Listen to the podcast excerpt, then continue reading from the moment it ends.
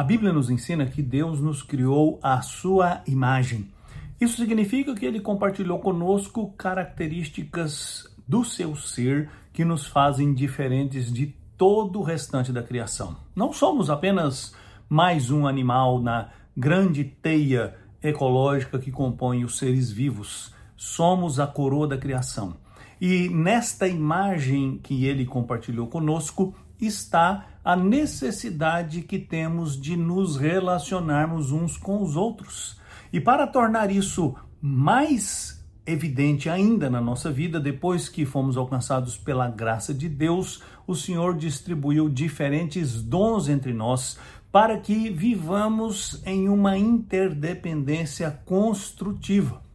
Sobre isso, o apóstolo Paulo escreveu na primeira carta aos Coríntios, no capítulo 12, no versículo 12, assim: Ora, assim como o corpo é uma unidade, embora tenha muitos membros, e todos os membros, mesmo sendo muitos, formam um só corpo, assim também com respeito a Cristo.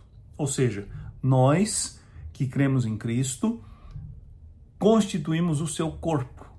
Mesmo sendo muitos, constituímos um só corpo.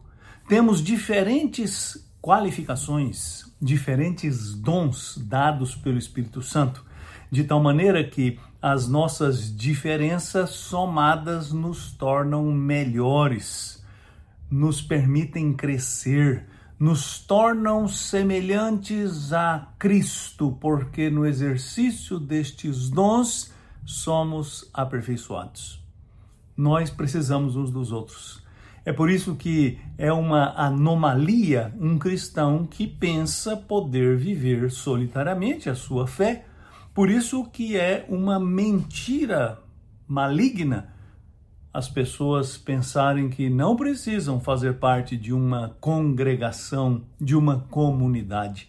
Nós precisamos uns dos outros, porque carregamos a imagem de Deus e porque Deus nos deu diferentes dons.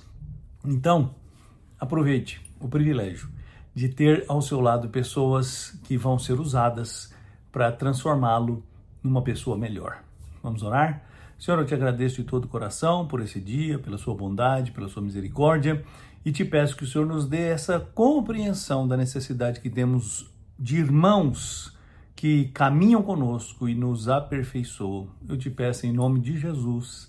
Amém. Eu sou Agnaldo Faria, pastor da Igreja Presbiteriana da Moca em São Paulo.